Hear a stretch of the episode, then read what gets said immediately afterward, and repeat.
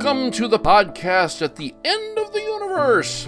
Well, actually, it's the, at the end of the decade, but end of the universe sounds so much grander and more betterer.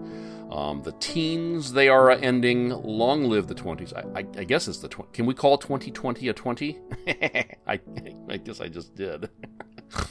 I am Gleep, he is Sorrien, and this is the Fellowship of the Dream. Our first annual look back at the year that was in that partial solar system we call Star Citizen. And by look back at the year, I mean a look back at this year's CitizenCon, Cloud Imperium's annual fan event to celebrate the dream that is Star Citizen and Squadron 54. Uh, I'm sorry, Studio 42. No, no, no, no, wait, wait, wait. The Rise of Star Walk. No, no. Mark Hamill, you silly goose. Come on, say it with me. Everyone. Oh, hi, Mark. Oh, hi, Mark. Thank you. Yes, indeed. Uh, Sorrien, how are you doing? Doing pretty good. Um, very, very busy, but good. Yes, yes, indeedy, yes, indeedy. This uh, this show is going to be a bit different because of how busy the both of us are. Get to that in just a second, but I did want to touch base because we probably won't get to other games before um, we get uh, through with uh, uh the Star Citizen. And um, uh, so I know that there's been some exciting things that have come out since uh, we last recorded. We've been going once a month. I mean, that's that's a that's kind of a workable pace for me. Uh, but uh, unfortunately, um, or fortunately, I suppose, uh, game developers, game studios, they don't release on a schedule which is convenient for my uh, my life. Um, they have chosen this time of year to just dump a whole bunch of awesome onto the market, and of course, we've had to sop it up with a biscuit. yes. Like radio. So, um, before we started recording, you were talking a little bit about the Boneworks that came out. Yeah. Uh, you want to give us uh, give us a, a very quick uh, rundown on the awesome that is the Boneworks? Yeah, it's um it's kind of like a combination of all the different perfect VR games that I've played. So it's got the the physics of Gorn or Blade and Sorcery and the gunplay of I don't know Onward or Pavlov. Like it's kind of the the best of all the worlds in one game that actually has a story campaign, which is a really important sort of factor to it. Oh, it does. Now, I see. I thought it was just more of a sandboxy thing, but it does have a story along with it. Yeah, it's the main focus is the story. Oh, okay. And um, can you, uh, without spoiling anything, kind of give an idea of what the story is about? Yeah. So you essentially there's a, a VR world or a VR city that they're trying to create. Um, and I guess people are going to work and live inside of this, and it's not exactly clear what their end goal is with that, but things go awry, and there's maybe some sort of AI problem, some sort of corruption in the system.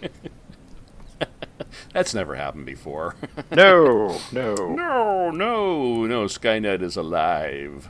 Um, well, that's that's cool. I, I it's on my wish list. I have not picked it up yet. Um, I've had to uh, uh, disassemble my um, my VR setup at home because of uh, some stuff we have to have done in the room in my office. Uh, we've had to have some some uh, some repairs done, so um, that's necessitated me sort of dis- disassembling my world, as it were. So um, I am uh, broadcasting this evening from the palatial uh, Gleepco studios. That is, I am at work um, because um, you know my, my life is in pieces.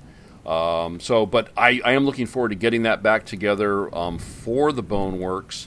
And also, wasn't there one other? Well, there's Alyx, but that's not coming out until March. Yeah. Um, what is the other? Isn't there another VR thing that um, was really awesome? The 360 degree levels for Beat Saber. That was pretty cool. Yes, yes, yes, yes, indeed. Um, although I'm, I'm, I'm, guessing that that that is uh, available with the uh, Quest version of the Beat Saber. So maybe I can I can uh, uh fire that up because that does not require any space other than um, you know wherever it is that you're standing. So yes. I will I will definitely check that out. So that, that that's cool. And of course um, I don't think I think when we recorded last, we were just starting with the Red Dead Redemption, so we've got we've got some sweet, we've got some sour with that.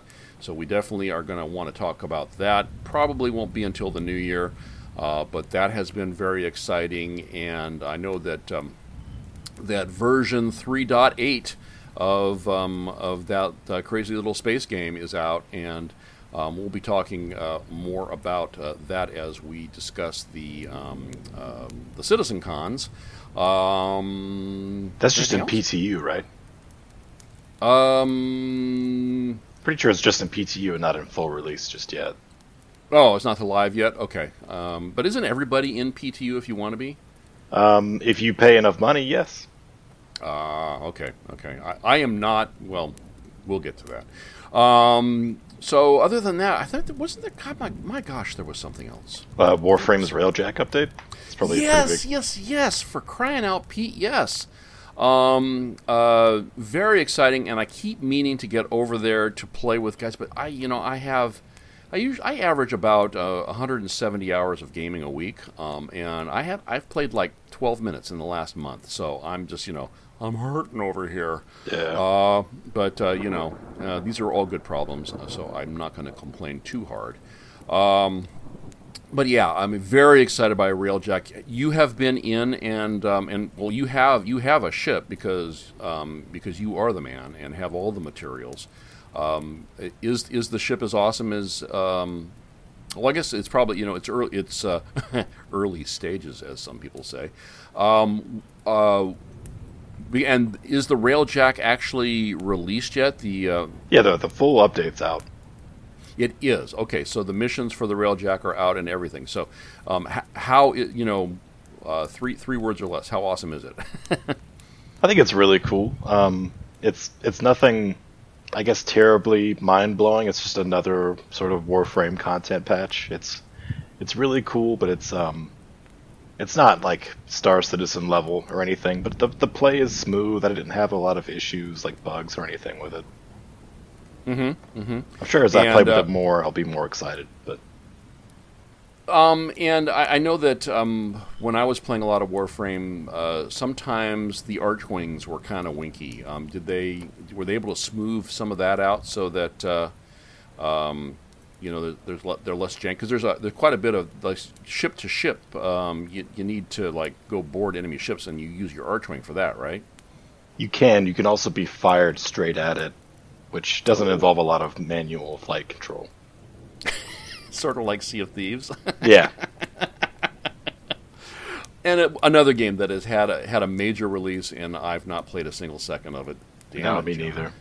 Yeah, oh, man, that's it's too much goodness. Too much goodness. All right.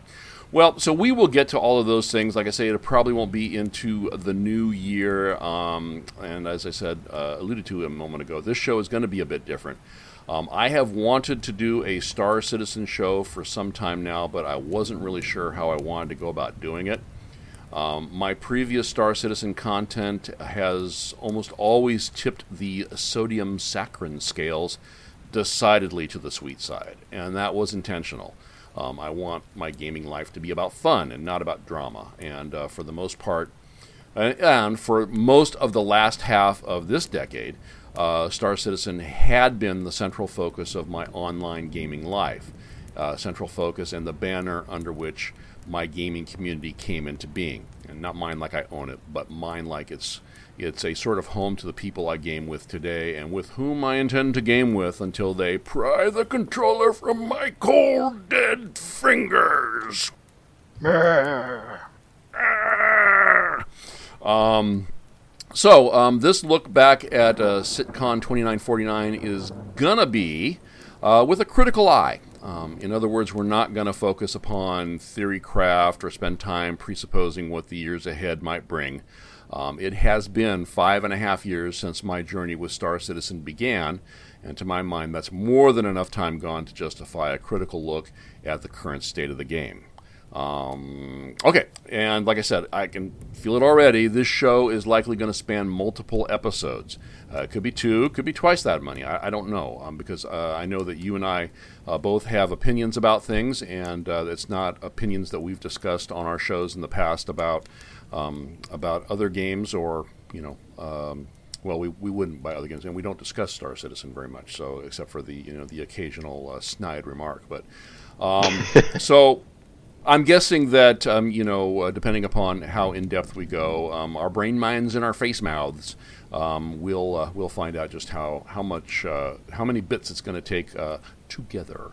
Um, and since doing the Pants Cast content, we have been recording and releasing a single episode per month. I think I already said this. Uh, and my intention is to pick up that pace for the duration of this particular show's episodes. Uh, so do stand by your Twitter machines for updates as they happen. So, um, sound okay to you? Sounds good to me.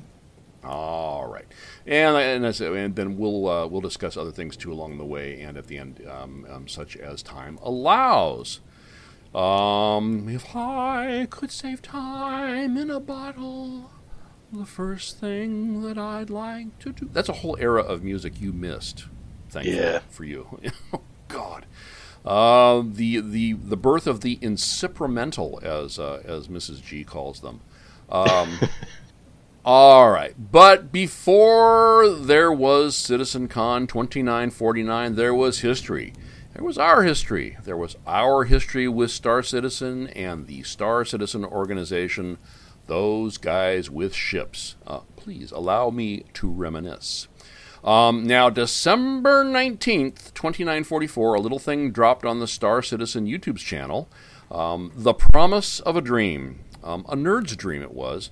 A dream to reach higher and go farther than MMA, MMO or MMO gamers ever could before. To a place filled with dreams of action, danger, risk, reward, and of course, lots of adventure. And I am, of course, referring to the Imagine trailer, TM. Uh, and this was a fan creation. Uh, Years 100 was the, um, the the young man that did that, um, and it was it was a very special thing. And uh, it was acquired by CIG. Um, I'm assuming because of its clear, powerful message, and it, uh, they featured it prominently in their marketing uh, materials for a while. Um, and the message of of the video, and you, you you've seen it, of course, right? I'm sorry, which video? I don't. Uh, the the Imagine trailer. Was that the first one that had like the the really bad CGI with Chris Roberts? No, no, no, no, no, no. This is the one where, um, uh, ooh, this is this is. Uh, we we might have to uh, we might have to uh, have you watch this real quick. Oh, that's how interesting. I probably have seen it. I just don't recall the name. Yeah, it's. Um, I will post it in the um, the chats and edit this later for. Uh, Oh, I found it. Yes, yes, I do remember this. Yeah, yeah. Um, so very, very powerful um, uh, video in in my my gaming life. Um, it was um, back to the notes. Back to the notes. Um, the message that I got from it was that it was an invitation to share in uh, in Chris Roberts' uh, promise of eternal space nerd dreams uh, finally realized. Um, you know, dreams that you know for a lot of us began back with the original Star Wars, and it's like, oh, cool! I want to do that. I wish I could do that. I mean, obviously we didn't have video games then uh, that would even uh, begin to. Um, uh, allow us to do that sort of thing. But then when personal computers happened, you know, stuff that was you know pretty uh, was sort of heading down that road towards the virtual reality we were just discussing a moment ago. Uh, that began to happen, and um, you know, I don't, I don't know, I don't know why, but computer nerds and space nerds they um, they share some common DNA, and so out of that, um, out of that convergence, um, you know, we've got uh, we've got the community of of enthusiasts uh, that we have today, and uh, so you know this this video, you know, it was it was these nerd dreams finally realized and to be realized together, which was the huge thing because we had had. Um, prior to 2012, we'd had lots of space games. Um, you know, of course, uh, the Wing Commander series, um, back to um, you know Elite Dangerous, the original Elite Dangerous. We'd had space games, but they were usually um, either multi- or a single player, or if they were multiplayer, very simple and not allowing for a lot of the uh, type of immersion, persistence, and immersion uh, that um, uh, seemed to be promised in in the Imagine trailer. So, um, and you know, so it was exciting. Like you know, we're gonna we're gonna be able to share this with with our with our space nerd friends, with the guys that we went and saw Star Wars with, um, with the guys that we used to talk about uh, playing the single player games with, you know, at the game store, and we'd be able to do that in game with them, um, and then we would make new friends along the way. So very, very heady stuff at that time. But let's not get ahead of ourselves. Uh, because earlier that same year, um, a journey began, and a journey to seek out new life and new civilizations, to boldly go. No, not that journey. no. Uh, it was during the heat of that earthling summer that Gleep Dolph, the then gray, now white, and Pizzagorn, he who is sometimes called Strider or Jonto or J to the dot to the P I Z Z Z ah. I practiced that one. Um, and another guy named Caleb. Uh, all got together and started a Star Citizen organization, and then a podcast to talk about it. Uh, and of course, that org was and still is those guys with ships. And the podcast was the Versecast, which lived for a for 201 fun-filled episodes before the plug was pulled and the last of our intrepid heroes went off in other directions. Uh, the fellowship was then broken. So sad Space Panda was indeed sad. And I would be remiss if I didn't mention that along that 200 and fun, 201 fun filled episode uh, path, uh, there sure were a lot of fine old gents. Fine, uh, fine no, I'm sorry. Read the words. Fine lot o gents that joined in and helped with the show. Um, uh, Jimmy Croker, Ace Azamine, um, Blackguard Mark, uh, Blackguard um, Johnny, um, uh, Turd Ferguson, Wolf Larson, um, Dietrich, he, is, he who is called Dietrich, um, and of course our friend Amontillado. Now, were you ever on the Versecast show? Uh, I think I might have been on once or twice. Yeah, yeah. So I, I know back back uh, my memory is hazy. It's been a while, um, and so if and if there's anybody else I'm forgetting, it's on account of me being dropped on my head once times too many. Um, I tell Mrs. Gleep, you lift with your legs, honey, not with your back. Mm-hmm. she picks me up and she drops me because I'm a lot bigger than her. Um, as for the original Versecast Gangstas, that's OVG, yeah, you know me. These things happen. These things happen, and I can't stop them.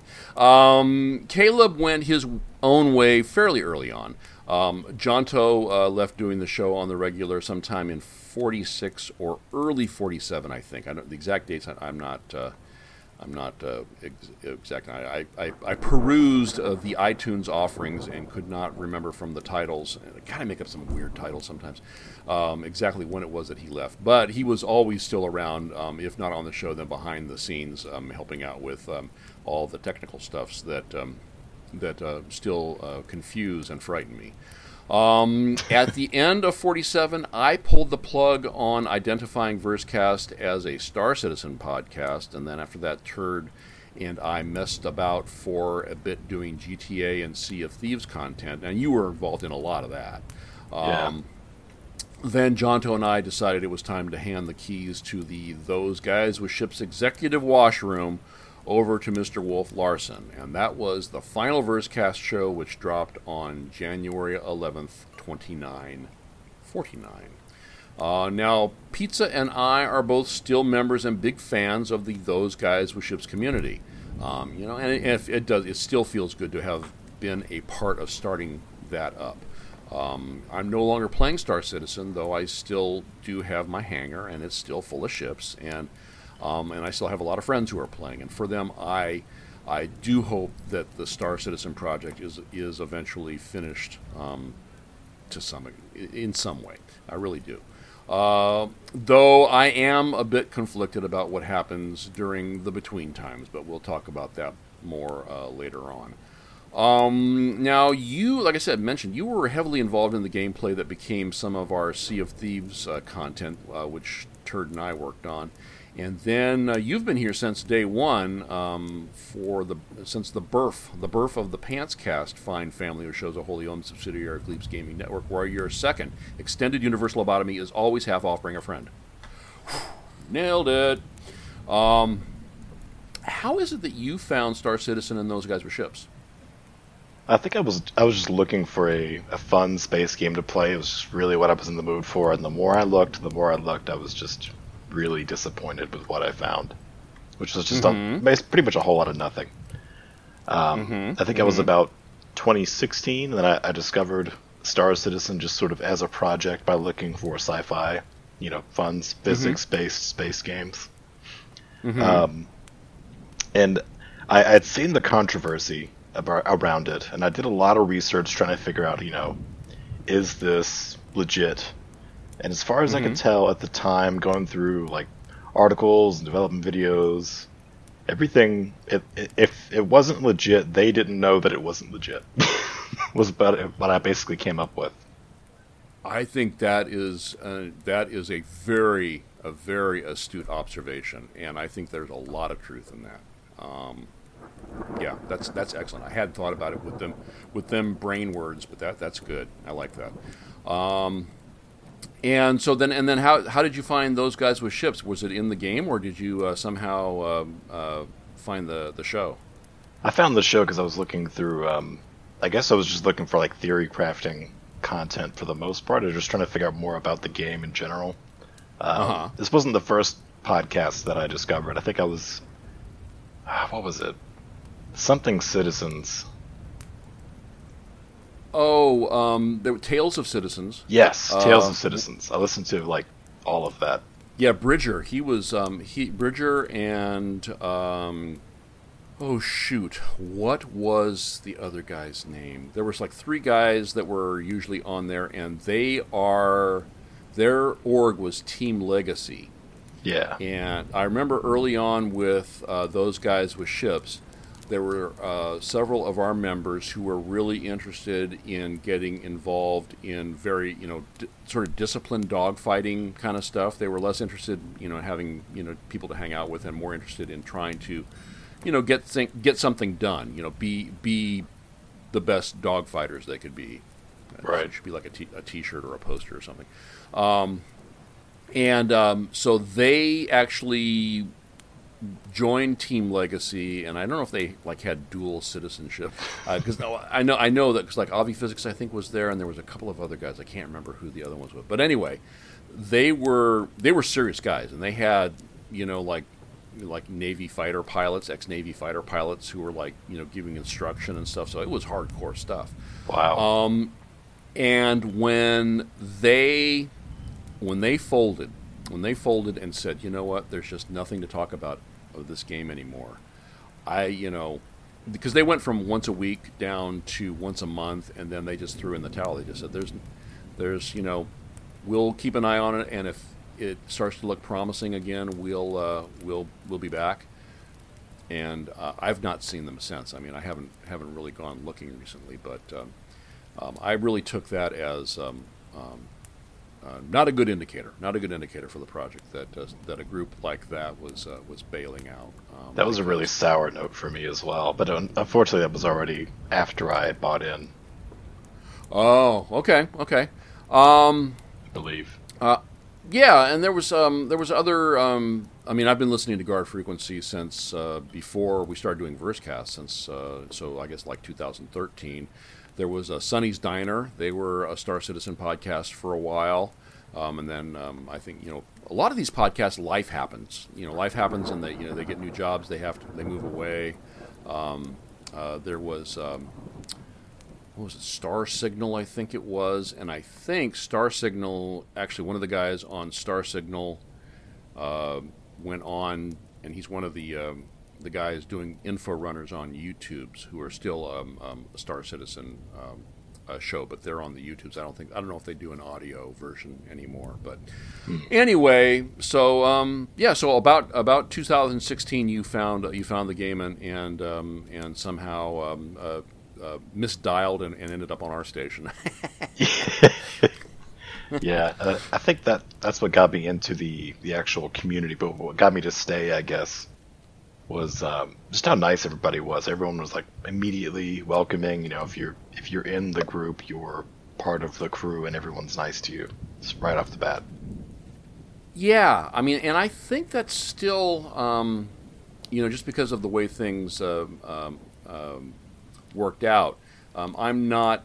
I try not to be over there as much. I mean, we, you know, we have our, our group of, of folks that we play with on Friday nights uh, that um, are still based on that server, on that Discord server. So I'm, I'm over there for that. But I try not to, because uh, Wolf is Wolf is in charge. Wolf, it's Wolf's, you know, org now. So um, uh, I try not to um, uh, to be, you know, to disrespect that. You know, I'm not trying to, you know, you know, abandon the responsibility, but then, you know, still, you know, um, you know, monopolize the um, um, the whatever. you, can t- you, can tell when I haven't written things down. Um, so um, yeah, I, and I, agree, and I think, but I guess my point is, I think it's still that way. I mean, we've we've got some characters, you know, um, and uh, and uh, and you know who you are. Um, uh, but I think in general we don't have we don't have any real jerks that I'm aware of over there. No. Um, yeah. So and which I think you know is, is a thing to be said for um, uh, for an online gaming community. Because um, I think that there are some places where um, uh, toxicity uh, is is prevalent or tro- toxicity is is there and has to be you know has to be dealt with uh, um, and and uh, you know nobody wants that you know so um, I think uh, I think that that's a, a good thing. And I think that part of that has to do I like to believe that part of that has to do with the way that we let the organization grow organically. Um, we were not you know we weren't trying to go on other people's shows and advertise you know our group. We weren't um, you know doing um, you know like paid promotions. We weren't uh, consciously not giving stuff away on the show uh, because we didn't want to have people be listening to the show or hanging out in our Discord if they were if their incentive to be there was to win something for free. You know, we right. wanted them to be there because they felt like they fit in and that they would enjoy playing with our group of people. So, um, I I think you know you know, to this point anyway, that that that, that has worked as intended. So, yay! Um, all right, so um, CitizenCon 2949 uh, to Manchester. It, it was in Manchester this year, wasn't it? I think so. It was overseas. I don't. I can't remember which one. It was Manchester or Germany. It was one of those two. Um, I think it was. I'm pretty sure it was Manchester because I know BoredGamer was there, and I know Board doesn't like to travel, um, and so I think if it's, when it's in Germany, he doesn't go. So anyway, I know he was there, so I'm going to say Manchester. Um, but before we begin this year's event, I want to define a structure to aid me in communicating my criticalisms uh, for the assessing of development's progress. Wah wah wee wah. and I do believe uh, that this particular structure that I have uh, jotted down here has been set out before um, in some ancient timeline by the prime citizen himself. So there's that. How hmm. now brown cow moo bovine humors no reason just because cows. Sometimes I don't, I don't do an excellent job of editing. Um, so beginning at the end and working our way back, and I know that this is probably not the way that it works in the real world right now, but this is a way that I remember it from in, in the day when I was in the biz. I was never in gaming, but I was in software development. So um, working back from the end to um, the beginning, uh, you have the release phase. And so it, that is the project, the game, the software, whatever it is, it's done. And bugs are worked out the best they possibly can be, and all the systems and mechanics intended to be in are in and functioning as intended. Now, that doesn't mean that everything that they had desired at the very beginning was there, because they may have decide, decided along the way that something doesn't work or that something just isn't possible at at this version. But you've reached a milestone where you're going to say this is complete, and uh, we're going to release it. So we we say feature complete and content complete, um, reasonably bug free too. Um, so and like I say, they may add things later, um, but right now, you know, they, they're they're they're good to go with a minimum viable product that that has been successfully completed. So is is that still the way that uh, that release uh, candidates um, um, are in the world?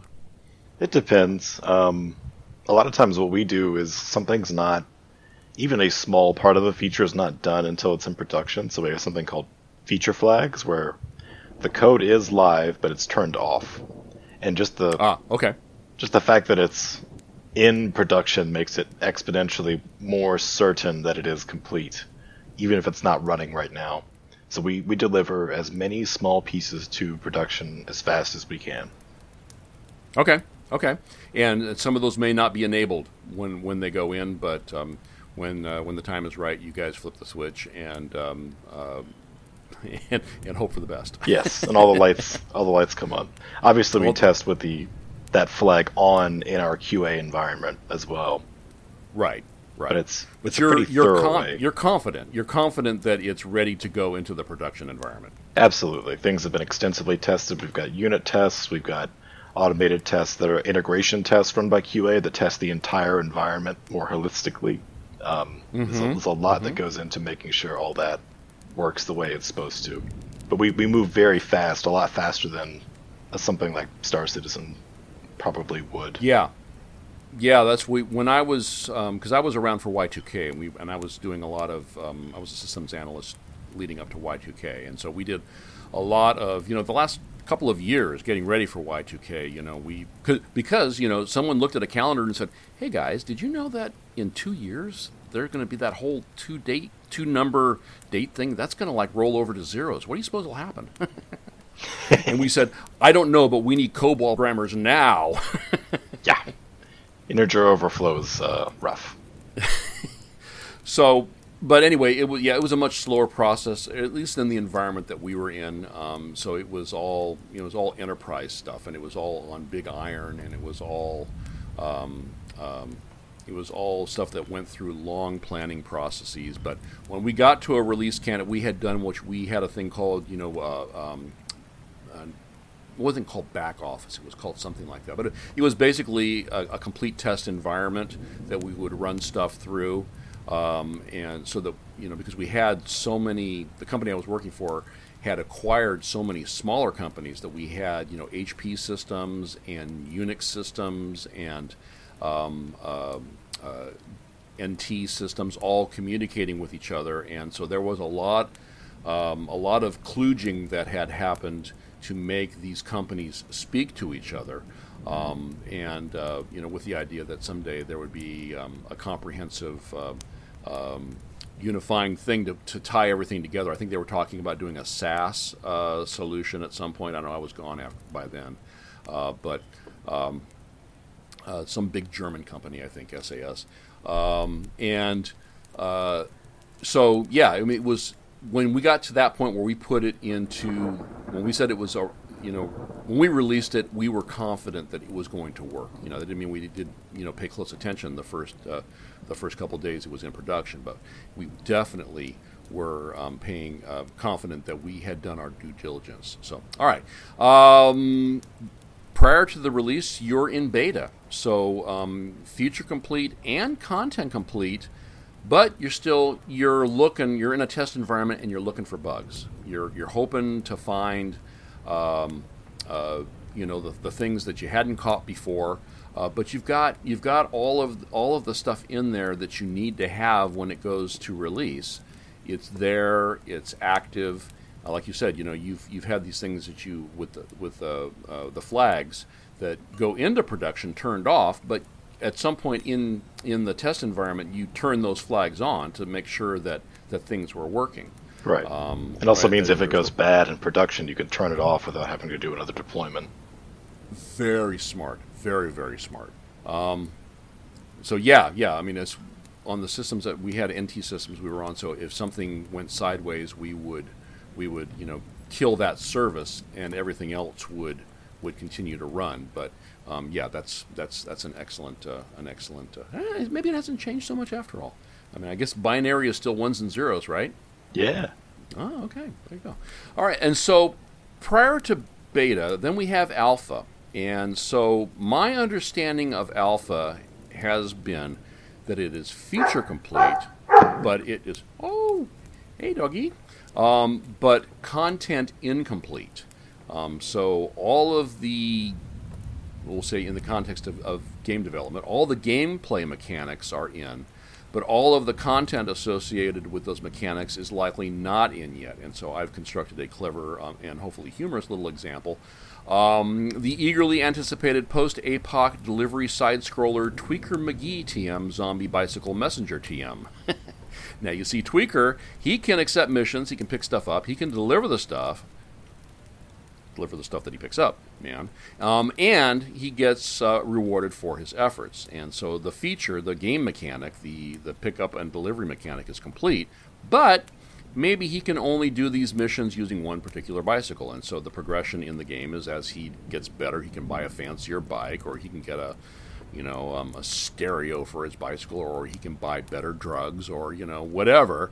Um, so, um, and maybe there's only one or two missions that he can do. So maybe when the when the full when all the content is in, there's going to be um, uh, many more missions from uh, the old Tweakster to choose from. Um, and so it is, of course, understood at this point in the alpha stage that the additional content will be forthcoming, and that the purpose of playing the game at this point is to test the mechanics already in place and begin balancing the things what need to be balanced. Um, now, I do call this a game, but it's only very loosely a game, very loosely so, I think, um, because without the full range of options and assets completed, you can play it but you can't really complete it. It's not there's not you're not able to complete the progression. So um, I think of that like as a game demo. You know, kind of like when when the uh, the first Doom came out. It, it came on two floppy disks. Um, and that was their demo version. It was shareware at that point. Um, and I, I, guess shareware is still a thing, but it was a big thing for a while. And so you would get two floppy disks, you would load it up, and you got the first three levels um, and then if you wanted any more, you had to buy the game. So, you know, in a way, that's kind of uh, kind of an alpha version because it's you've got all the functionality, all the functionality that's in there it, works. Um, you've got three levels, so you've got some content there, but the content's not complete. You don't have the big boss fights. You don't have. I don't think you got far enough to get the the BFG, um, which was you know sort of a milestone in the game. Um, but so what you get works, but you ain't got yet what all there is to get. So um, uh, that's what I think of as alpha. How, how does that uh, how does that uh, jibe with uh, your interpretation? I think that's pretty much right. Um, you might you probably also have a lot of assets that aren't finalized. Like a lot of it's mm-hmm. probably just testing that those features work, not necessarily that they're going to be in their their final version. Um, mm-hmm. So, but by the time so is that what gray box is? Because white box and then gray box, right? Yeah, white box and then gray. Okay, so you could have something in gray box where some of the assets don't have their final skins on them, or something like that. I think I believe white box is more like literally blocking out a thing, whereas gray box is starting to have more finer de- finer detail, and then black box is completely done. Okay, okay, and uh, so in alpha we we're not necessarily polished. You know, we we we could have just the functionality in place where um, uh, the character, the char- uh, your your um, uh, your Doom uh, your Doom guy looks like uh, looks like something from uh, Super Hot rather than Doom guy. yeah, I would I would say the the box's concept is sort of separate from alpha and beta. Okay. Okay. That's, that's more right. of a development um, strategy. But so yeah, so we're we're we're we've got a, a, a, good portion, if not all, of the features in there. Um, but definitely, you've got you know content that, that is yet to be uh, integrated into the game. So now this is where it gets kind of fuzzy. Prior to this, moving back on the timeline uh, to the pre-alpha. So we have feature incomplete and content incomplete. Um, now that's the way that uh, that I had. Now I had not heard of pre-alpha when I was involved in in, in software testing. It's not really was, a thing. Yeah, I mean, I kind of, but you know, if you if you're going from content, you know, from uh, feature complete, content complete, feature complete, content incomplete, you know, the next step down, you know, I'm thinking you got to go feature incomplete, content incomplete. I mean, it makes sense. Um, and it's this is where all these shades of gray come to die. yeah, and, and, yeah, uh, there may be 50 of them. I don't know. I can't count that high. Um, so, um, this is a semi rhetorical question. To qualify for inclusion in this category, do some or does at least one feature need to be very nearly, if not completely complete? Um, so you know, like in my Tweaker McGee, um, is that his last name? I know he's Tweaker. Tweaker McGee.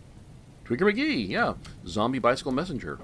Um, in in that, so let's suppose that Tweaker doesn't actually have a bicycle. You know that he's um, or that there's not a bicycle that he's actually riding, so you don't have the mechanic of him having to stop the bike in traffic or anything. Maybe he's just, uh, you know, side scrolling. He's floating. He's floating like your uh, like your wizard does in Destiny 2. you know, just sort of floating, you know, Palpatine like, you know, from uh, from uh, platform to platform. Um, you know, maybe maybe that's kind of where we're where it's not his feature isn't even there but we want to see you know hey can we you know can he go to the window? Can he get them uh, the thing to pick up? Can he then float over to uh, the destination in the other office building to the window and drop it off and have the uh, the game register that he's completed and gets his um, you know his uh, monster energy drink you know? I mean, is that is that part of it working um, you know, and I, I, know that it would be really easy to rabbit hole this and just say, well, you know, but what, what, what flavor of Monster Energy, and, and is it is it the zero calorie or is it the um, you know the full sugared version? You know, I mean, it's like, I think it's just the point is is that you, nothing is really done, but you may have something to work with. You may have um, um, a thing that uh, you started up and it doesn't immediately blue screen your system. Um, I don't even know if that's know, true. I, I think pre-alpha is basically just a tech demo. Like, so let's say normally in your in your McGee game, the sky mm. should be like, I don't know, maybe maybe the boxes or um, or actually dynamic or something.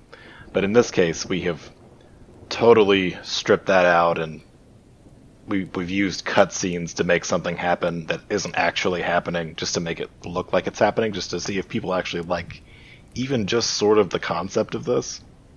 And mm-hmm. I think a lot of the pre-alpha quote unquote features won't even make it to alpha because they're not they're not real. They're just intended to show what something might look like if it if it looks good in theory.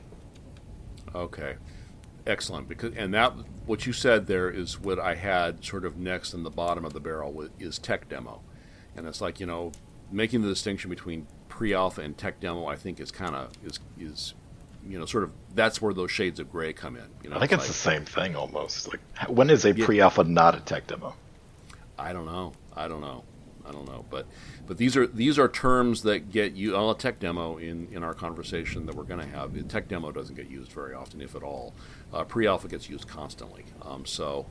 Um, I um, that's why I kind of wanted to make that distinction. But um, you know, and, and there's nothing wrong with any of this. You know, I, I'm, I'm you know, in the process, in the development process, these things have got to go through these stages. And, um, you know, every lowly tech demo at some point in the process, you know, has to grow up and become, you know, pre alpha or alpha, you know, or uh, so, you know, hold your head high, little tech demo. Someday you'll be a real boy. Yay! Or you might get rewritten five times from scratch. yes. It's the more likely scenario. Um, and, and then, just for the lulls, um, CR's apparent new personal fave, early stages. that was a good dun, one. Dun, dun, uh, and to my mind, this is just mar- marketing jargon for this ain't going to work right you know on your on your PC for a very long time to come. But you know, hey, you know, I'm I'm happy to show it to you if it will uh, help you uh, um, uh, uh pre-order the game now. um, okay, so uh, that was that was uh, you know I think those are, are fairly um, fairly uh, distinct. Um, and the reason that I bring these up is that I want to go through the presentation and I want to assess what is shown and you know, take the information given and um, try to place the project where it belongs, or the pieces of the project where it belongs, um, so we can assess just how much progress is being made. Um, I went back um, and I didn't share this with you earlier, but I went back and I watched uh, the 2016 CitizenCon. Um, that the CitizenCon of the Sandworm. Um, oh God! Uh, I, I was there. I was there, and um, that was in L.A. And um, you know, it's you know the I was su- surprised just, and I've only done a, a quick brief viewing, but I was surprised at how little apparent change has occurred since then. Um, you know, the, the the maps or the the demo they showed was beautiful. You know, the demos they showed this time was beautiful. Um, you know, the gameplay mechanics there weren't really any. You know, um, there was a, a, mission. You go out, you get a thing, uh, you come back, and on the way back they start shooting at you. You know, that's you know that happened then. It happened again now. So. Um, we'll definitely get into that more in depth. So maybe before we um, we meet again, maybe if you want to give that a, a quick perusal. Um, yeah. Uh, it was, um, but uh, that that that really you know caught my attention and made me do the RCA dog head tilt thing. Um, it was very okay. exciting to see that whole demo. Yeah, yeah.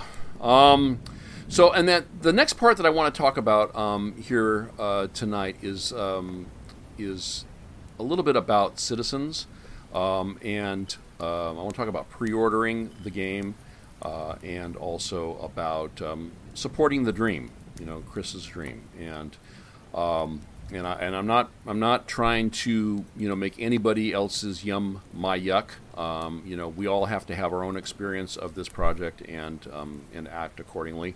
Um, so there's no um, there's no making other people wrong for how they feel about it. But I just want to kind of set out um, uh, how it is that I see it, because, like I said, I've, I've, been wanting to talk about this thing for a very long time and haven't really figured out a way, or hadn't really figured out a way to do that um, without um, having it come across as salt. I don't want it to be salty, um, but I also want it to be real, you know, um, because uh, uh, I think that, that that's that that's important to have real discussions about things. And uh, the um, this year's CitizenCon um, sort of kicked me over the edge there and, and prompted me to, to kind of throw this thing together. So uh, we'll see how it goes. We'll see how it goes. I, th- I think it, will be uh, um, it'll be. I'm not. I'm not. I'm not uh, expecting to change anybody's mind, but I do want to. Um, uh, uh, to say my piece and, and hear your piece, and um, and then we go f- go we go back to uh, uh, glasses overflowing more than half full about the games that we love playing right now. um, all right, so um, I, I, I, believe that the, the greater active Star Citizen community, we've got I don't know two and a half million citizens now. Of that, there's some small percentage that actually own ships or own or own or are financially invested in, in, in the project and of those, even a smaller subset that I would call active in, in the community, be that uh, playing the game or um, uh, participating in forums. Um, and there's you know there's Spectrum forums. There are there are uh, forums both on you know both Salty and uh, Saccharine on uh, on Reddit that you can can visit and and hear people's uh, uh, points of view. And I think that uh, rather than you know love it, hate it, you know, being the um, uh, the points of view, I think that you can f- sort of tease out of that that you have people that are supporters of the dream, and then you have people that are almost exclusively just pre-orderers of the game. Um, and I'm not saying that that that these descriptions necessarily apply to the entire population in any way, or that they're all encompassing. That you can only be one or the other. Um, you know, I think that you know many many uh, followers uh, of the project um, are reflect aspects of both of these distinctions. But I do think that you know, kind of kind of like uh, the world today, um, that the Star Citizen community is kind of it's kind of represented by this bimodal distribution where you have you have you know you have us and you have them you know? And uh, the funny thing is that if you're on the them side to the us people then you're an us people to the them right? So yeah. the other way around. But you know what i'm talking about. We have division. We have division and we have um, uh, there's those shades of gray have disappeared so which i think is unfortunate um, because it makes it harder to have an objective conversation about what's going on. So um, and so um, I want to talk about first. I want to talk about the pre-orderers, and I think that that's that's pretty clear that You have a follower of the project who makes payment for in game assets and access to test builds in advance of the product release. Um, and this is not unique to Star Citizen, of course. I mean, lots of games do it. And, and why? Well, because. Um, uh, why? Well, why do they do it? Because they want to get your money sooner. They want to get you locked in um, to the game um, sooner than later. Because the longer you have to decide, the greater the chance that you might choose something else to play. Um, and so, um, why would you want to do that as the consumer? Well, I mean, you know, uh, uh, look at look at uh, you and I in uh, Red Dead Redemption Two. Um, you know, we we went big, uh, and we got you know fancy horses and you know fancy holsters and stuff as compensation for um, for you know committing a little harder to that project. Um, and you know, and that's and that's fine. I mean, I'm I'm happy with that. Um, but um, but and let's see, it's some some sort of usually um, pre-order pre-order further purchase bonus in-game assets maybe early access perhaps even a real nylon canvas duffel bag with genuine faux stitching and sometimes functional zipper. Uh, don't even remind me about the bag. Oh god. I've been waiting all week to say that. I bet you have.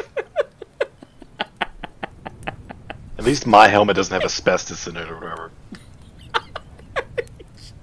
what was it? There was some like bacteria in the foam lining if you got the GameStop helmet instead of the actual one that came with the uh, with Fallout 76. So that's that's another sort of faux pas. Yeah. God, you know what? What, did, what were we saying earlier? No, no more uh, developers that start with B. Yeah, yeah, no kidding. All right, okay.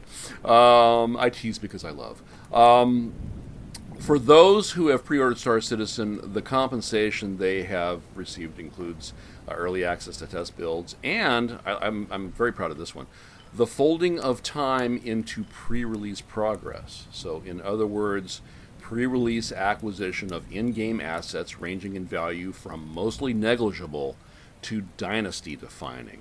Um, so, you know, and I'm sorry, folks. Yeah, um, on, not, I'm not sorry. Why I don't want to say that. I'm not sorry. Um, if you are a member of the Million Mile High Club, you have folded years, if not generations, of in-game effort time into upper echelon citizenship day one. I mean, that's just a fact, you know. Um, and uh, I mean, I know that that that a lot of people sort of tend to hear that as, oh, you're you're um, you're saying it's pay to win, and there is no win condition, so it can't be pay to win. you know, I, I I'm not saying that it's pay to win because you know why we all play these games is is different.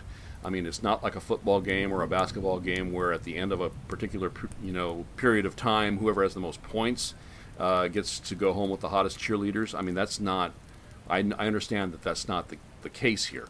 But you know what?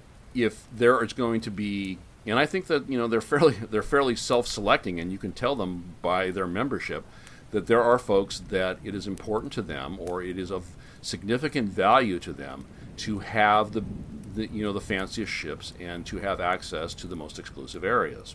You know, I mean that's you know real life is like that too. Um, uh, for, fortunately for me, um, I would never be a member of a club that would have me.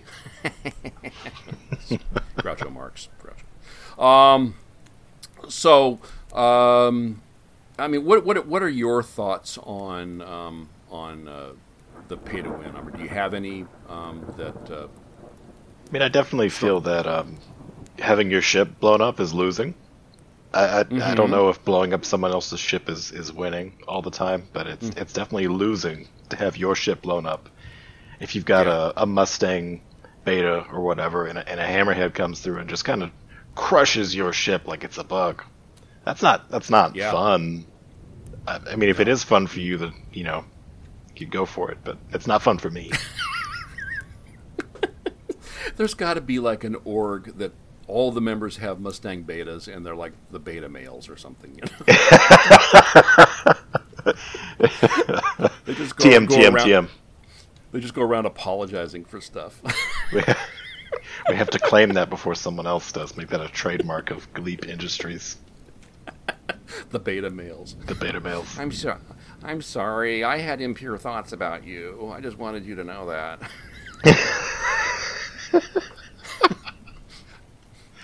Oh all right, man. All right, all right, all right, turn turn back, turn back. Okay. Um. All right. Gosh, man, I, I told you I did I did write a, a whole bunch here, so I'm having a hard time. Um.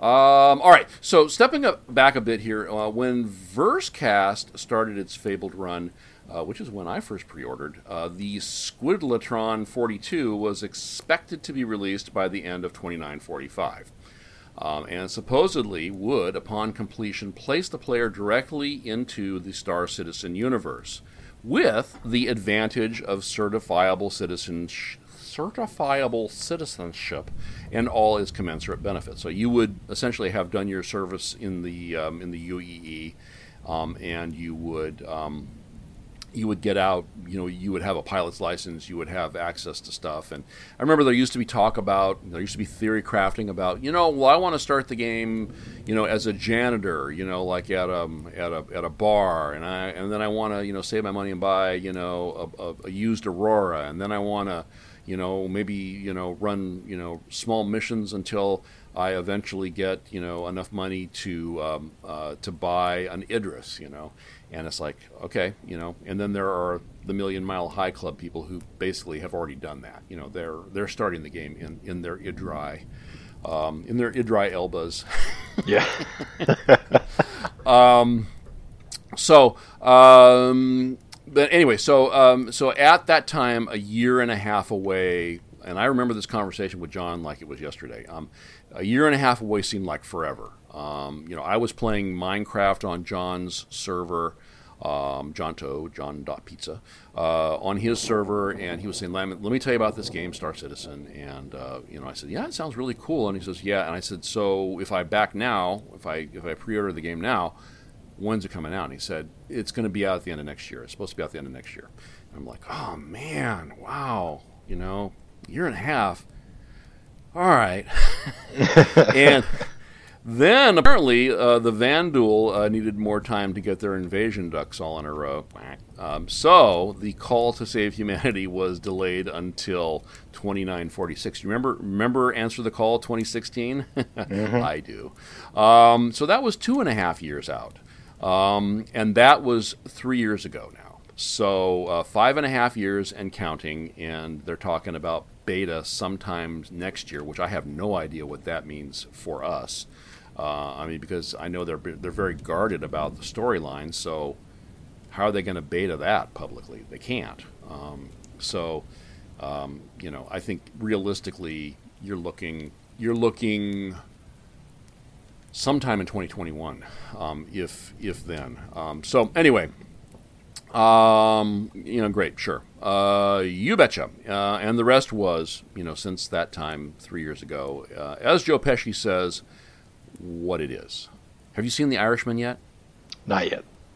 Not, okay, all right, all right, and I and I, I totally get that. I mean, I'm, I'm, a Scorsese, you know, fanboy, so that's I, I had to see it.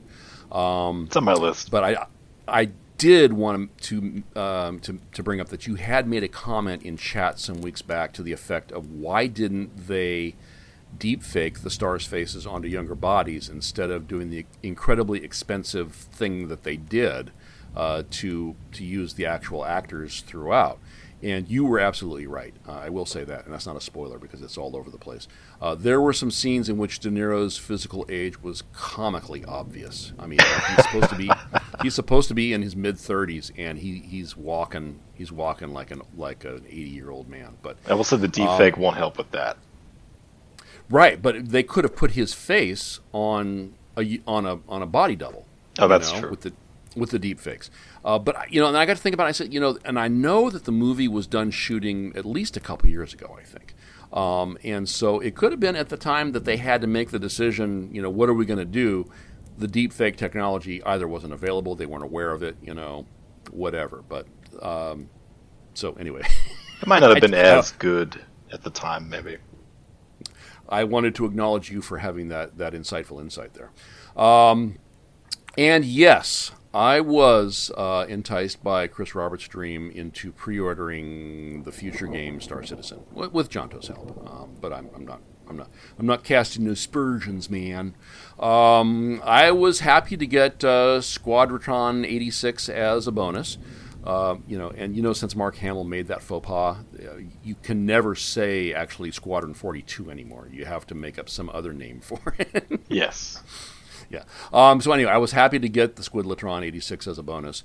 Though, when that part of the dream uh, magically transmogrified into a not co-op, drop in, drop out, play it all the way through with your friends experience, because that's what it was. Um, I melted my combo package, and just like Mark Hamill, I forgot its name. I'm just kidding, I'm just kidding, but well. Um, yes, um, when I originally pre-ordered, I fully understood that the uh, the money being raised from the sale of in-game assets by CIG to me, because they were CIG then, uh, was going to be used to fund the development of the project. And I also understood, after a fashion, that all sales are final. Um, there's the whole terms of service uh, debacle that happened um, uh, after a couple years, but, but there's no point in revisiting that. Um, I also understood then, as I do today, that I did not make a donation to CIG. And it doesn't matter what the website says or how many times anyone says CI does not owe backers anything. I purchased ships and other in game assets, and I paid sales tax on those purchases.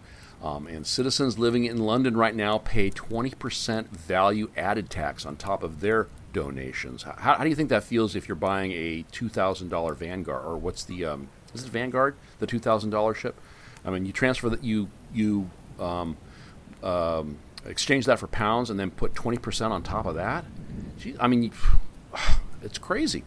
Um, they're not donations. I mean, you know, Cloud Imperium is a for-profit corporation, and you know we make donations to registered nonprofit organizations in exchange for, um, you know, warm fuzzies about helping an organization do something we believe is good.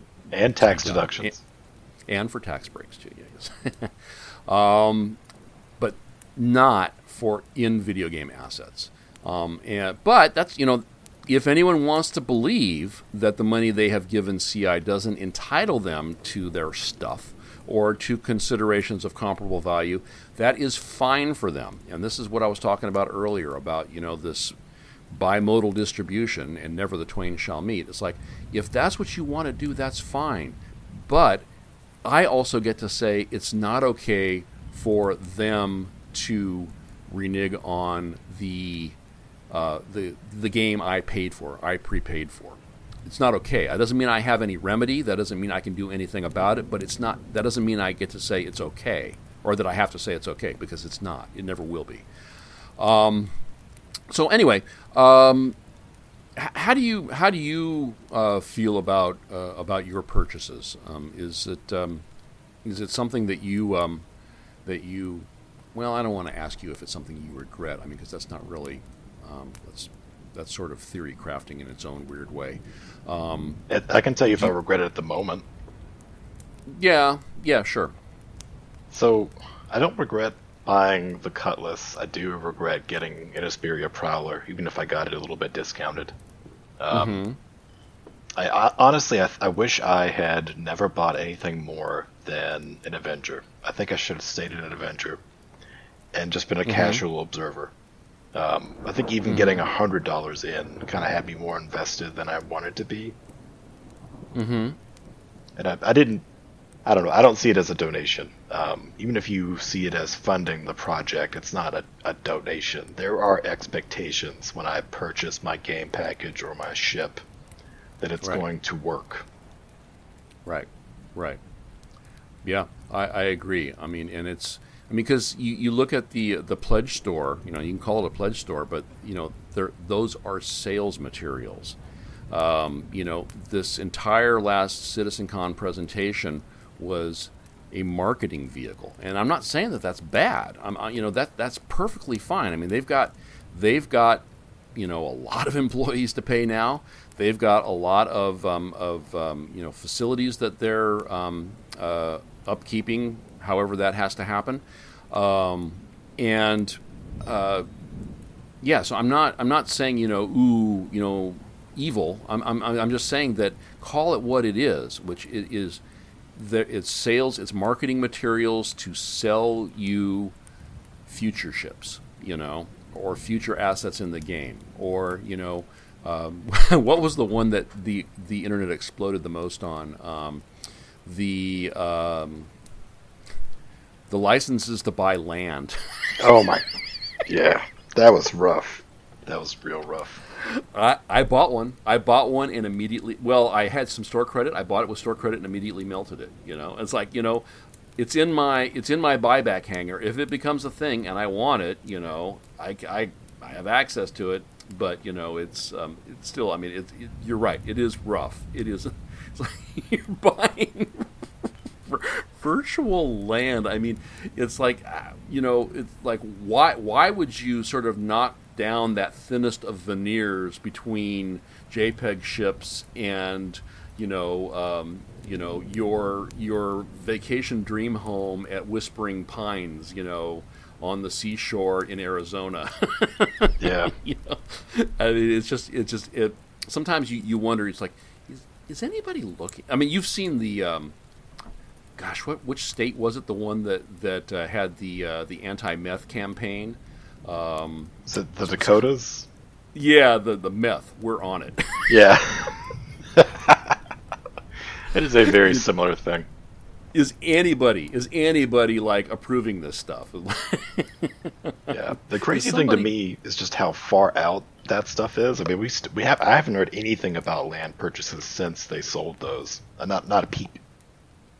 That's you know, and that would be a thing I would invite you to um, sort of pay attention to in the 2016 CitizenCon video. Um, is all of the things you know is look at all the things that are in the bullet points and you know count up how many of them actually have happened. You know they were supposed to happen you know within the next year or so.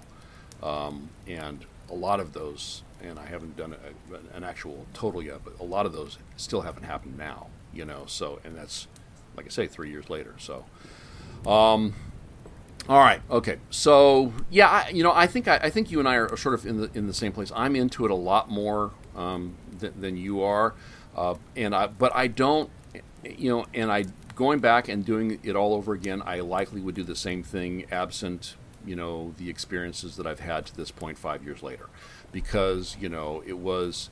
Um, uh, with with the, the, podcast and the uh, the org and all of the friends made and um, you know, the Citizen Con in, in LA was um, it was not good, uh, but it was a fantastic experience because of all the people I got to meet and all the people I got to hang out with. Uh, you know, folks that I had only talked to um, on the interwebs. You know, people from other from other podcasts. Um, you know, I didn't stand in line to get autographs or anything, but did I did hang out uh, with uh, Blackguard Mark and an incredibly drunk Steve Bender. listening listening to them talk about you know because Mark was was a Marine you know and listening to them talk about you know um, you know in the shit combat you know and how that was going to get represented in game but I mean it's like it's like I'm and I'm looking at Bender there and I'm just going dude, you're you've got to fall over sometime really soon. Because he, he, you know, he was that kind of drunk, but you know, like, and his eyes are all rolling around, but like his his he was he was his mouth was on point. his huh. mouth was on point. It was it was hilarious. But anyway, it was it was a it was a lot of fun. So, um, and you know, as as you know the the founder and the leader of the org at that time you know it's like I, I, I picked up a lot of stuff because this was stuff that I was looking forward to sharing with my friends you know and um, and this is my hobby you know and you know I've, I've got a good job and, and I don't have kids you know so I'm you know it's not it's not a thing I didn't like you know go without electricity so I could buy a ship you know I didn't you know I didn't lose my apartment because I you know I bought a ship you know so it's I don't I definitely don't feel bad about it and I and I don't think anybody who um, uh, who is into the game perhaps more now than they wish they were, um, you know, should feel bad about it because the circumstances have changed dramatically over the last five years. So it's, um, I think, um, I think that that's, um, you know, if that helps anybody at all, you know, I, I hope, uh, I hope it does. Uh, so anyway, um, so that's that's just one perspective. The, you know, the person who pre-ordered the game, uh, and that's the one. Like I said, that's the one that I happen to hold, and it's the one I, I hold with clenched fists and a firmly set jaw. Uh, but there is also um, the other uh, side of that that I, I, mentioned, and that would be the supporters of the dream. Um, and I want to start out uh, just like like we sort of finished up. Is there's nothing wrong with supporting dreams. I mean, I think that that's that's fantastic. And what Chris put out there was was really really sexy and really really cool. And I don't and like you were saying earlier too, I don't believe that they ever were being disingenuous about anything. So I mean, I think you sort of take that um, take that kind of under um, um, you know under advisement. What was it? Somebody said the other day, never never attribute to um, what uh, malice, what can be attributed to incompetence. Exactly, exactly. Yeah. So that's I mean I'm not, and I'm not again. I'm not. I'm not saying that. I'm just. I'm not saying that that's necessarily the case here, but it's it's something to consider. Um, and uh, you know whether somebody supports their support is monetary or it's you know volunteered content creation or whatever. Um, you know you don't. No one can tell you you have to expect anything in return for your for your generous support. I mean it's it's up to you. I mean it was your money, is your time, your effort. Um, I did about 200 episodes of a Star Citizen community podcast, and that was many hundreds of hours of preparation and recording and editing, and every single minute of that was for love of the project and or the community. Always the community. More the project in the beginning, less so as uh, as time moved on. Um, so you know, I get it. Uh, you know, I I, I know the font from which thy thirst am quenched. so here's to you, Mr. Or, or, Mrs. Dream Supporter person. This buds for you. Do you remember those those commercials? I do. I like those. Yeah. I did. Those were fun. Um, um, so all right, and, and but I do want to qualify all that by including um, that the supporter relationship um, like the pre-orderer relationship with CI with CIG. Um, I wish they'd quit changing their name. Um, the, it's a two-way relationship, and um, and the other side of that relationship, of both of those, is the role of the dream custodian. TM. I just made that up. Um, and that role comes with extra special responsibilities, especially, especially, you know, because you have dream custodians in other other areas um, you know, uh, a lot of times nonprofit type of things. Um, uh, and you know, if, if, if you if you donate to a nonprofit, highly encourage you to you know investigate their um, their track record on what they do with their money. There are some organizations very very name recognizable organizations that don't have a very good track record uh, with um, how much of the money collected goes to uh, administrative overhead. You know, there are, are some that uh, nearly all the money goes to uh, um, uh, the, the charity and none goes to overhead. So, not not saying not saying anything um, uh, about anything other than you know it's you know caveat emptor. You know, look look look at where you're putting your your, your dollars. Um, so when you, you, you put money into it, it becomes extra important to um, uh, on the custodian side to take that relationship seriously uh, because the dreams they survive on faith and on the placing of faith and the placing of the faith necessarily includes exposure to some vulnerabilities so um, uh, like i said the dream custodian needs to respect this and um, so like in other words when I trust you, you have a responsibility not to abuse that trust because I have voluntarily, voluntarily or voluntarily, myself into a vulnerable position. Um, uh, and not vulnerable like anybody's going to get hurt, but you know, it's like apart from money and time, there is a huge emotional investment in this project uh, by a lot of people. And I think a lot of times the emotional investment is what speaks loudest um, on on both sides of, of uh, the distribution. Um, so I was a supporter of CR's dream, and uh, over time, my trust and my faith eroded. And this happened because of bad communication and repeated failure to deliver. Um, now the the slide for me, the slide into um, into uh, uh, faith loss, I suppose, uh, into my faith debt. Uh, the slide for me began at that Citizen Con in 2946 because I don't know if you remember. Um, it was a short period before the con.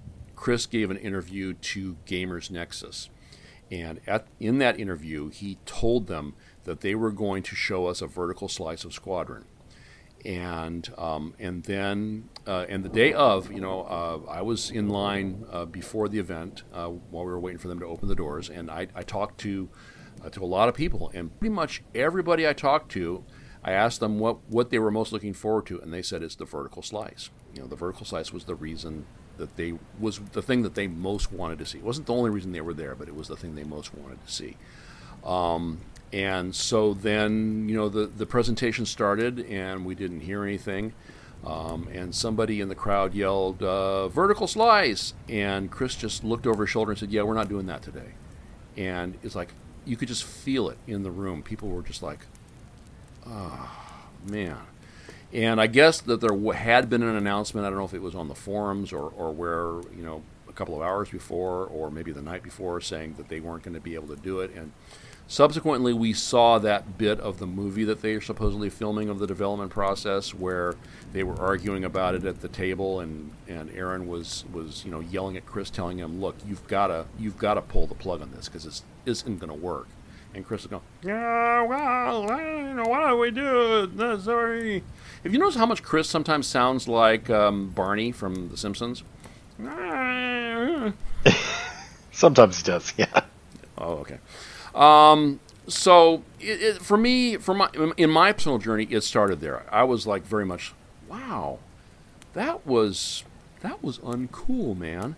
Um, and um, you know, then in the run up to 3.0 to the 3.0 release, um, and again, you know, kind of looking back at the at the the slides from that Citizen Con. Um, you know, promised features started falling away and the communication continued to collapse. We went through a year there, and I think it was the year prior to 3.0, uh, yeah. where there was very little information that came out uh, of, of uh, CIG.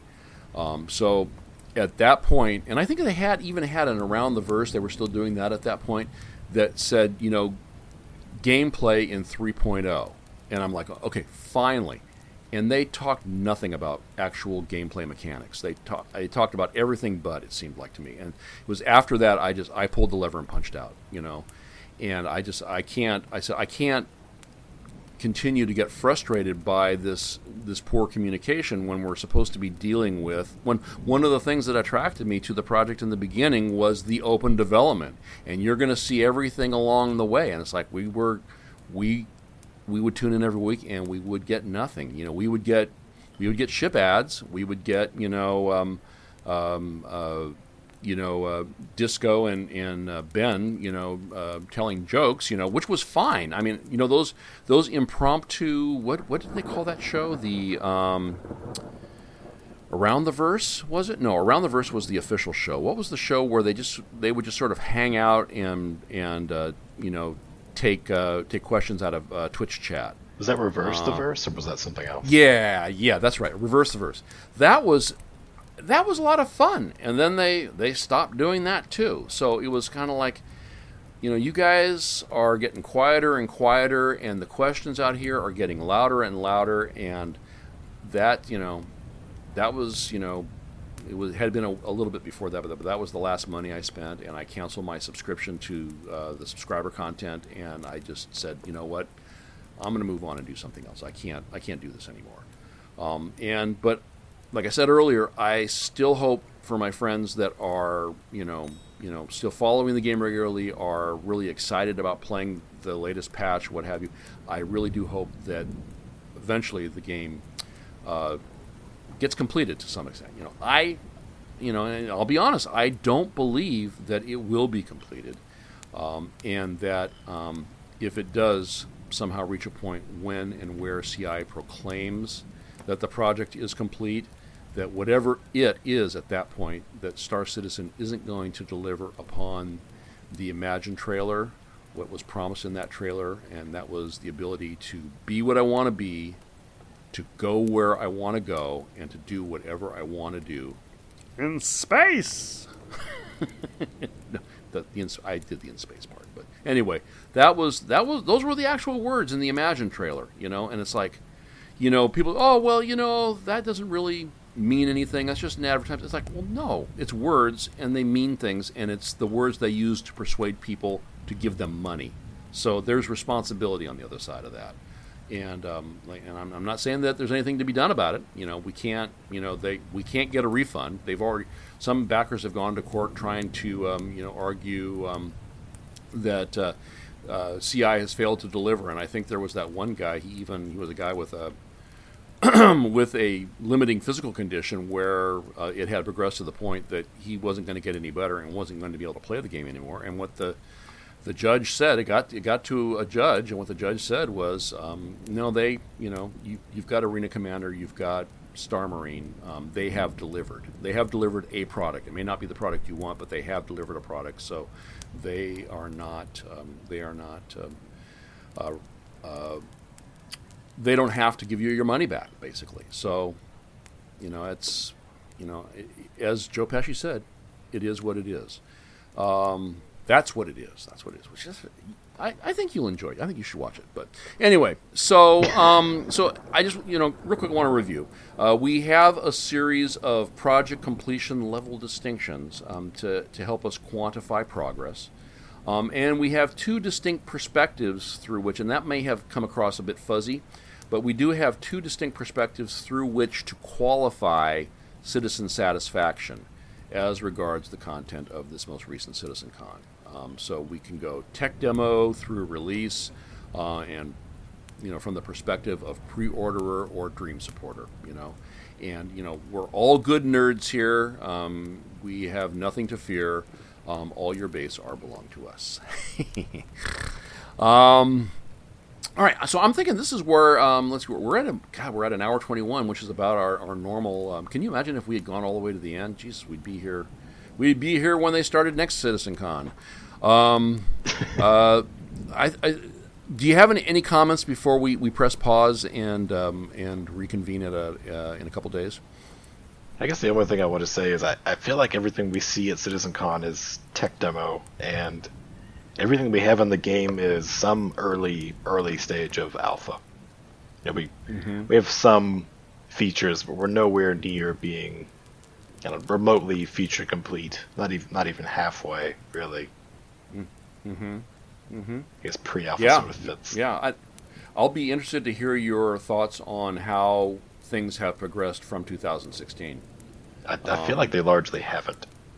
Yeah, it's um, you know that the skins have changed, but the um, the names remain the same, or the song remains the same. I don't know. Yeah. But we'll get there. We'll get there. And you know, the, and there was interesting stuff too. So I mean, it's um, you know, it, it, I'm not I'm not sorry I watched CitizenCon, um, and I've watched most of the presentation several times. Um, uh, but I think that there's there's information to be gleaned from it, and I think that you know you don't have to you don't have to go in there with rose-colored glasses, nor do you have to go in there with uh, salt salt colored glasses. What are salty lenses? you don't have to do that either because in the end, it's not going to make any difference. And um, you know, why be sad? I mean, Cyberpunk 2077 is only three months away. so there's no reason to be sad because it's going to have multiplayer eventually. It's going to have multiplayer, sorry, and I swear to God, my prayers have been answered. Finally, a single player game that says, hey, you know, that Gleep guy, he's right. Let's give him multiplayer. Well, don't forget, you can always play the, the six year old squad combat game that somehow has Star Citizen space combat now. oh, we'll get there. he will get there, PlanetSide 2. Um, got some ideas about that. That's a good All right. Well, I am still Gleep. He is still Sorrien, and this has been Fellowship of the Dream Part One. Yeah, brought to you by the fine folks over at the Pantscast family of shows, a wholly owned subsidiary of Gleep's Gaming Network TM, where all our shows are ribbed for everybody's pleasure. Tell a friend.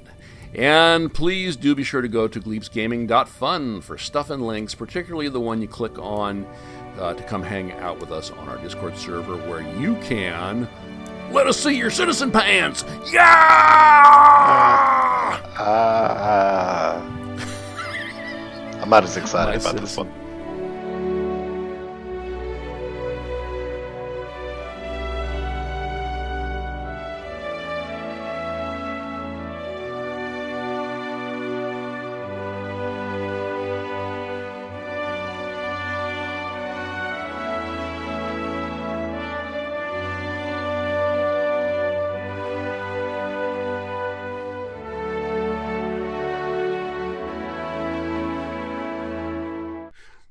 My citizen pants are assless chaps,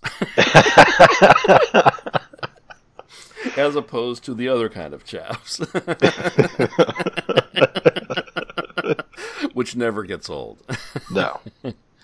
All right. Well, thank you, everybody. Um, we will talk to you soon, TM.